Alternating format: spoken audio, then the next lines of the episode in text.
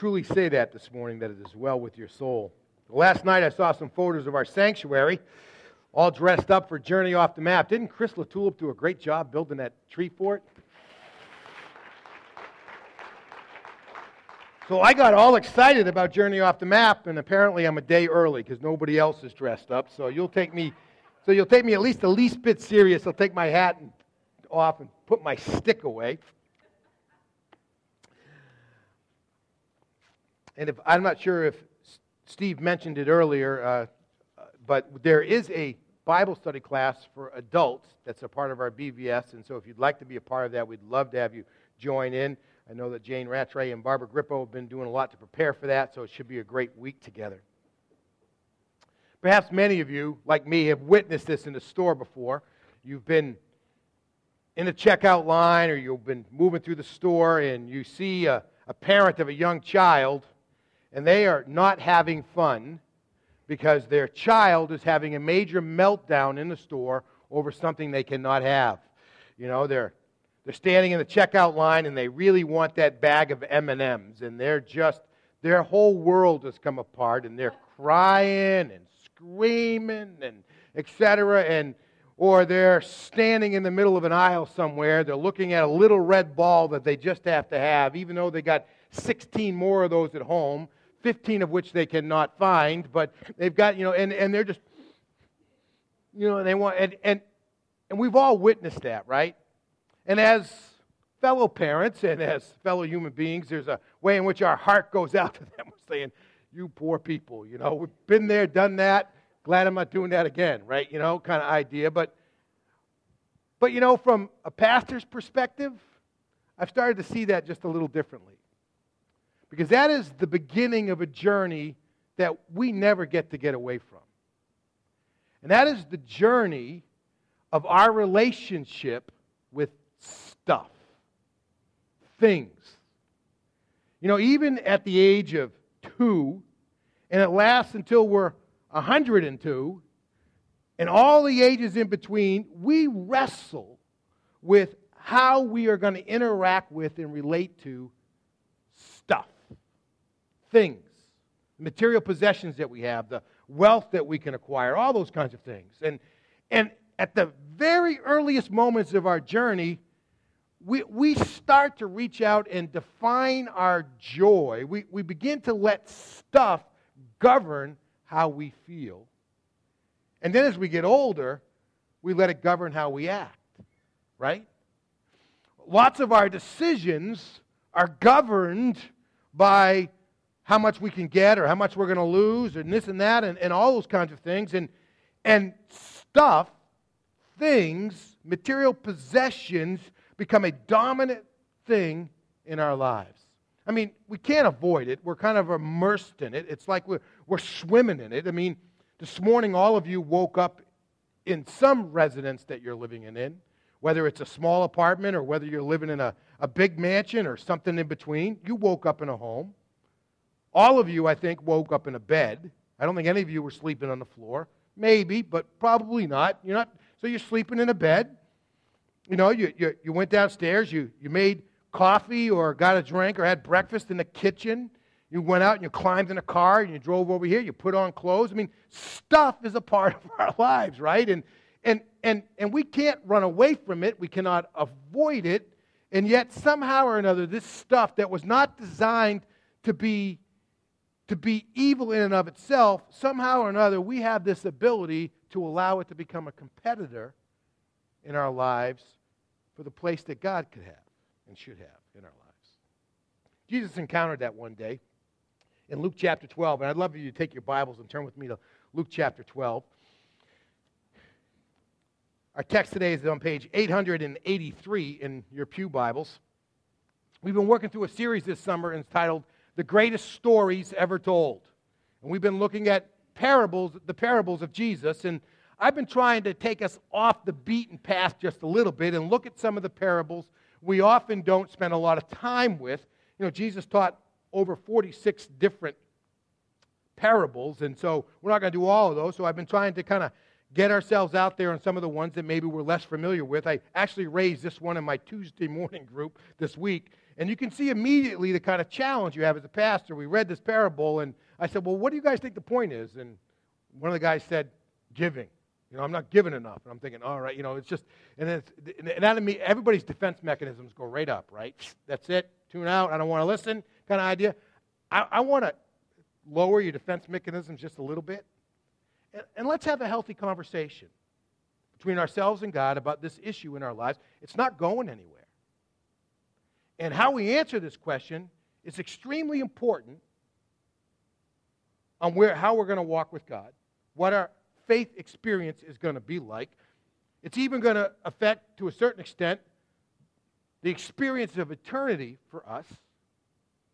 And in the midst of all of that, I, I don't think that God is saying that we need to be the poorest of the poor. We're going to read a, a, a quote in here that sometimes we can take it out of context and think and push it too far and that kind of thing. But, but there are some healthy things for us to consider. So let me pick up the story in, in verse 13. Jesus is in the midst of a huge crowd Just a huge group of people have gathered together. Once again, people are stepping over on one another and doing all these kinds of things. And, and, and in the midst of this, he's doing some teaching, and this is this it says just someone from the crowd. So here's a random guy in the crowd, right? He just he just stands up and he says, Teacher, some of your Bibles may say, Rabbi, tell my brother to divide the inheritance with me. Kind of random, right?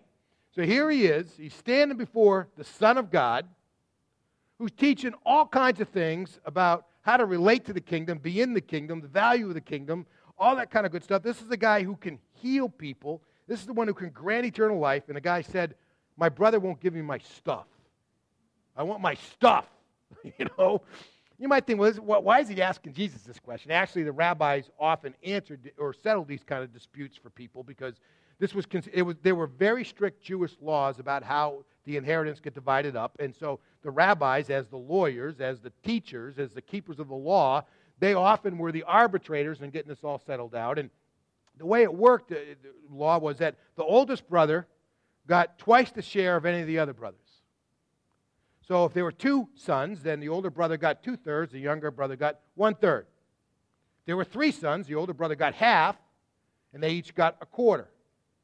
If there were four, you know, the, the older brother got 40%, and the other three got 20%. That's just the kind of way it worked. It was, it was a standard law, if you will. So this guy, he comes to Jesus and he says, Tell my brother to give me my share of the inheritance. Doesn't say what's going on. We don't know what's going on. Who knows? Maybe the market was down. The brother's waiting for it to come back up. Maybe he's waiting for the harvest to come in or, or whatever. Or maybe he just didn't like his little brother. And he was trying to tweak him just a little bit, make him wait of idea. But he said, and Jesus responds, friend, and that's not a great translation. This is like, you know, dude. You know, he, he just, it, it's, it's kind of a derisionary term towards this guy. He's like, dude, you know, why are you asking me that? He says, friend, he said, who appointed me a judge or an arbiter over you? And then he looks out at the crowd and he tells them, watch out. Stand, stand guard like a night watch. Watch out and be on guard against all greed. Not just some greed, all greed, because one's life is not in the abundance of his possessions. Some of your translations may read that even when one has a lot of possessions, life does not consist in that. Then he tells them a parable, one of the greatest stories ever told says a rich man's land was very productive. He thought to himself, What shall I do? What should I do? Since I don't have anywhere to store my crops. He says, So here's a guy, he's having a bumper crop. He's got some of the fertile soil, he's got the bottom land, it's just grown more. And he's looking at his barn, and it's at 100% capacity. Where am I going to put the harvest? Says, I'll do this. He said, I'll tear down my barns, and I'll build big build bigger ones, and I'll store all my grain and my goods there. Then I'll say to myself, You have many goods stored up for many years. Take it easy. Eat, drink, and enjoy yourself. I was that, you know what? If I tear down my barns and build bigger ones and I get enough stuff, then I'll be able to say I'm going to be happy forever. Jesus goes on with the stories. But God said to him, you fool. That's why this is known as the parable of the rich fool. It says, You fool. This very night your life is demanded of you. And the things you have prepared, whose will they be? That's how it is with the one who stores up treasure for himself and is not rich towards God. So here's a guy who's being blessed, and he, his only thought is, how can I consume more blessing? And with that, he leaves himself poor or a pauper towards God. But the story doesn't really end there. I think often we want to stop the parable there, but Jesus goes on. He says, Then he said to his disciples, Now he's teaching to the whole crowd. He tells this parable. Now he looks at the disciples and he said, Listen, therefore I tell you, don't worry about your life, what you will eat or, what, or about the body, what you will wear. For life is more than food, and the body more than clothing. Consider the ravens. And these were actually, ravens were considered to be unclean birds, right? Consider the ravens. Even those birds that are unclean, they don't sow, they don't reap, they don't have a storeroom or a barn, yet God feeds them. Aren't you worth just a little bit more than the birds? Can any of you add a cubit? Can any of you add even, that's 18 inches. I don't think any of us would say like to be 18 inches taller. I, I don't want to be 18 inches taller. I, I don't think I could find pants to fit me. So, uh, you know, but, you know, I, I wouldn't mind being 6'2 instead of 5'9, 5'10, 5'9 and a half, somewhere in there. I always claim 5'10. It looks better with your weight distribution curve if you're a little an inch taller kind of idea. My wife's going to tell me too much information. You don't need to do that kind of stuff. Can any of you add a cubit to his height by worrying? If then you are unable to do even a little thing like that, what, why worry about any of the rest? Consider how the wildflowers grow. They don't labor or, they, or spin thread, yet I tell you, not even Solomon in all his splendor was adorned like one of these. Solomon was known for just these elaborate beautiful robes that he used to wear. He, you know, he, he was the, the fashion king, you know, of his day. And, and, and he always looked spectacular.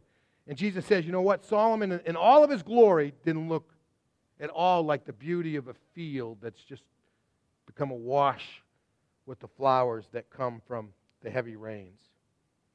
It says, if that's how God closes, clothes the grass, and he's really referring here to a, a wildflower that jumps up you know, with, with good rainfall, and then as the sun hits the next day, it, it, it begins to fade away, which is in the field today and is thrown into the furnace tomorrow. They didn't have much wood in Palestine, so they, they used grass a lot to fuel their fires, to, to cook with. He says, which is in the field today and is thrown into the furnace tomorrow, how much more will he do for you, you of little faith? Don't keep striving for what you should eat and what you should drink, and, and don't be anxious. For the Gentile world, for the kingdoms of the world eagerly seek all these things, and your Father knows that you need them. Here's what you do but seek first his kingdom, and these things will be provided to you. Don't be afraid, little flock, because your Father delights to give you the kingdom. Sell your possessions and give to the poor. Make money bags for yourselves that won't grow old, an inexhaustible treasure in heaven where no thief comes near and no moth destroys. And now, looking at verse 33, I don't believe that Jesus is trying to create a, a, a state of holy paupers, you know, where the, the idea that, that Christians are created the first international welfare state, you know, where we, we're always giving everything away that we have, and so we're always in need to take from somebody else. I don't think that's what Jesus is, is trying to say here. I think what Jesus is trying to say is we need to hold on to everything and enjoy it as a blessing as we have it and as there is kingdom reason to pass it on to others, we need to be ready to do so. So, you, you know, you, you, you got stuff and you have a need. I mean, the Apostle John, as far as we know, he lived in Jerusalem taking care of Mary, the mother of Jesus, until she died. I mean, he had a home, he had a place to live, he was able to take care of her. He didn't give all that stuff away. But when it was done, he started traveling around the world. You know, travel, and we know he spent a lot of time in Ephesus. And, you know, I, I think a lot of this like my golf swing, right? You know, the, the, the, the, the firmer I grip the club, the worse the shot. The looser I keep my hands, the better I do. And that's a lot of the same relationship that we should have with our possessions. The, holder, the tighter we're holding on to them, the less of a real blessing they're going to be to us. The looser we hold on to them in terms of a resource, we'll talk a little bit more about. Lay up, make money bags for yourselves that won't grow old, an inexhaustible treasure in heaven where no thief comes in and no moth destroys. where your treasure is, there your heart will be also. So his, his point to us is what you think is most important, what you value most, that's where your heart's going to run. And somehow or another, in this journey that we have, and it starts when we're two, when we're looking at the fresh new Pez dispenser that we just got to have that's on the candy rack kind of thing, you know, the, whatever, we, we, we start to say, you know what? This is what's most important. And, and so as we define stuff as being what really gives us joy, produces happiness, it's what, it's what other people envy, then our hearts start running in that direction. In this whole context, Jesus is saying, be careful. Be careful. Now, you know, we're not going to, I hope to, be, to renew a conversation that I hope that you're already having with God about all of this stuff. And I want you to know this is the same conversation I have to have. You know, and, and there's, there's a number of different ways in which you and I need to frame this conversation with God about just where we stand in our allegiance in terms of where our heart is related to stuff and God. And here's, here's, a, here's a few pieces I'd like to pull out for you to think about and to converse with God about as you move forward.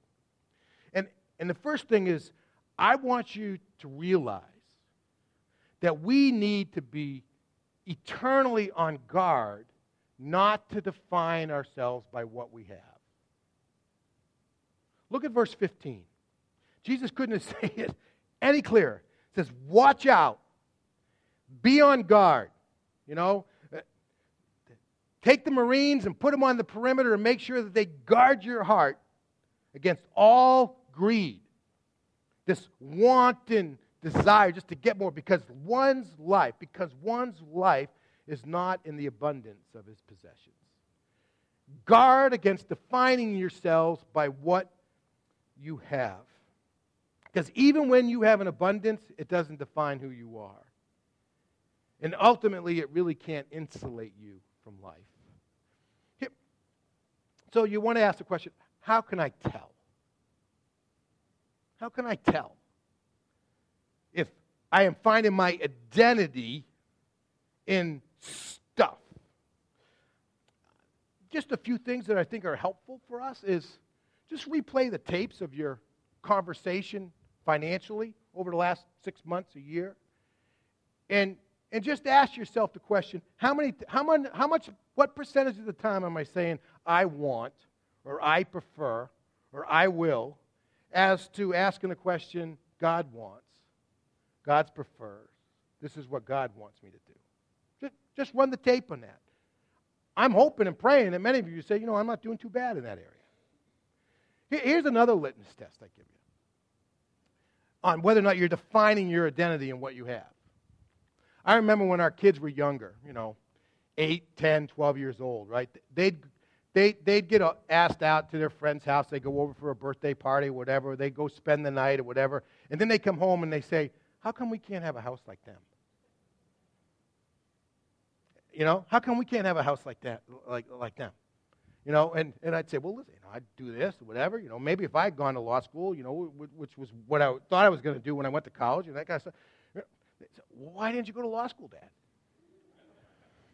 You know, we don't have a pool in the backyard. We don't have this and that. Now, listen, my kids, my kids weren't deprived. Their grandparents took them to Florida because they had a house there.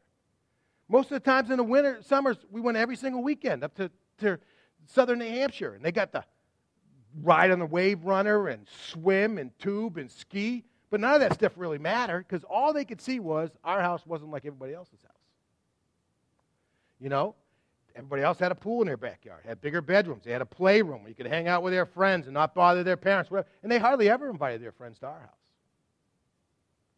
Now, we don't think we do that as adults. Baloney. Let me tell you a story. And, and and I don't know if that's happening here at Hope Chapel or not. I hope not, but I'll tell you a story. I, I know of a situation, a family that was in a church, And they've done pretty well. And so they've been very generous with, with, with their resources for the kingdom and that kind of stuff. But they also have a pretty nice home. A number of years ago, they bought 26 acres. They built a house, all that kind of stuff. Got engaged with this church. Wanted to build relationships with people. They invite people over for dinner, over for cookouts, this and that. They never got invited back to the other people's houses. Never reciprocated. Do you know why? Because their house was nicer. Where they, this person's house was nicer than the people's house that came over. And because of that, they say, you know, you wouldn't want to come to my house because it's not as nice as yours. You're defining your identity by what you have. You're saying, this person wouldn't want to come socialize with me where I live because my house isn't as nice as theirs. You're defining yourself by your stuff. And Jesus says, be on guard. Because I don't care how big your house is or what size of tent you're living in, your life doesn't consist of that stuff. We got to watch the conversation. I think Jesus presents that we're going to have basically one of three different orientations towards stuff.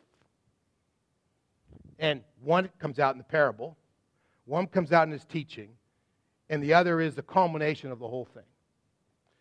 You and I are going to have one of three attitudes towards stuff. One is one attitude is how can I get more? That, that's how can I get more stuff? How, how, can I how can I how can I make more money? How can I accumulate more wealth? How can I be more secure? That kind of stuff. That's what the rich fool is doing, right? He's got fertile land. He's got a great problem on his hands. He, he's got more money than he knows what to do with, right? And so his solution is, and notice Jesus is very intentional in the way he tells this parable. Says, he says, you know, I know what I'll do. I'll tear down my barns and I'll build bigger ones. And I'll be able to say to myself, he, he's looking at everything through his own journey. And he's saying, how can I get more? How can I get more? And really, in many ways, I mean, there's that's a huge temptation for a lot of us. And it usually is something that probably is more about those who are somewhat successful in the world's journey. How, how, how can I capitalize on this? Well, I got to go and we want to get more and more and more. Now, there's a different position than that. One attitude is, how do I get more? The other attitude is, I'm worried I don't have enough. What does Jesus say? Don't worry. Can any of you add a cubit to I tell you, don't worry about what you're going to eat or what you're going to drink or where you're going to sleep or what you're going to wear, you know. But many of us, our consumption is where we're focused is, I'm worried I don't have enough. And just like the person who keeps asking, How can I get more? And that drives their decision making patterns, which often take them away from God. Those of us who are on the other end of the scenario are saying, I'm not sure I have enough. That concern drives our decisions, and we don't do with the stuff that we have what God wants us to do. Same result. Different path, but you arrive at the same place, right? Person who's got a lot, thinking, how do I get more? They're driving all their decisions about how do I move up the ladder change? How do I leverage my investments? All those kinds of stuff. And, and you know, I can't afford, you know, I'll have a lot more money to give later if I just make more now. And, we, and they, they, they just go right around and they're not really doing what God asked them to do. But when we're on the other end saying, I'm not sure I have enough, we say, well, I, I can't afford to give. I can't serve. I, you know, I can't serve because I got to take the second job and this and that and whatever. And, and, and we land up in the exact same place where we can't do with what we can't do what God wants us to do with what we have because we're worried we don't have enough. The last attitude is, is you and I are going to be faced with this temptation to take what God has given us and we're either going to receive it as a blessing for ourselves that we can also use to bless others, or we're going to see it as a way where we can insulate ourselves from the providence and sovereignty of God so that no matter what happens, we can be happy. Right? This is what this guy's saying in the parable, right? You know, he's, he's like, you know what? If I get enough stuff stuck away in the barn, I don't care what goes on in the world, I'm going to be able to say to myself, take it easy, be happy, enjoy life. He's going to be independent from God in terms of his joy and his happiness. And, and Jesus says, you know, this, this guy's an idiot.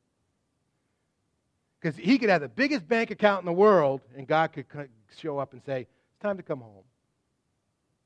Everything you've got is going to go somewhere else. You know, and, and so is the man, he says, who stores up treasures for himself and is not rich towards God. And, and I got to tell you that, that I, don't, I don't care if your bank account is in the six figures or seven figures or if it's not even into the four figures. We face this challenge of whether or not we're going to take what God has given us and use it as a blessing, a blessing to ourselves. I, I, I don't think it's God saying you shouldn't have anything. I don't think he's saying you should live in the smallest house in the worst neighborhood and drive the oldest car. I don't think that's necessarily the agenda for everybody. And, and, and you know, I, I have a motorcycle. It's got a BMW label on the side of it. I bought it used. It was half of a new Honda, you know, that kind of idea. But still, but it's something I enjoy. I I don't think that's a sin. But I got to tell you, if, it all, if I wasn't given the way I was supposed to be and all those kinds of things, that stuff would be inappropriate. If I was diverting kingdom resources off, if I'm not in a position to help those in, who need, that, that, then it is out of perspective. I believe God wants to bless us, but He also wants us to hold those blessings in a way that we can use them to bless others. But when you and I are trying to acquire all this stuff to say, now I'm finally secure, really the only security that comes is comes from God. And if we're making decisions that move us away from God in order to reach a place where we feel like we're secure, then we're struggling with exactly what Jesus is talking about here. So that leads me to our concluding point. All right? This guy hits it on the nail head in verse 17. This rich man whose land was very productive, he thought to himself, he asked himself this question What should I do? And let me tell you, that's the question that you should be asking yourself this morning.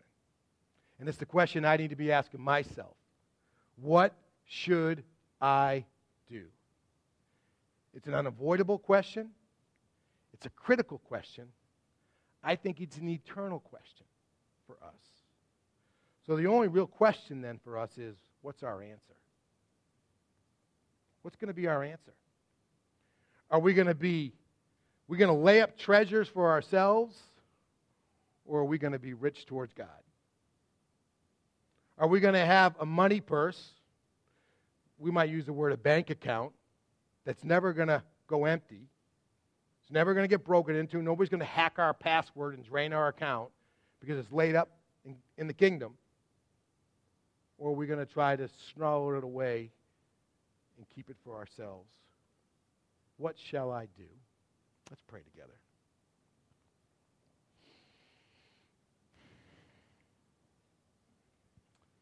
You know, God, I think for most of us, we'd say, I'd much rather hear about your love. I'd much rather talk about grace. I'd much rather talk about forgiveness, about all those kinds of things because, uh, boy, th- those are just things that, that, just, that are just so neat and etc. But when we boil it down to this place of the, really the, the brass tacks of whether or not we're really laying up treasures for ourselves in a place that, that we just can't ever lose it.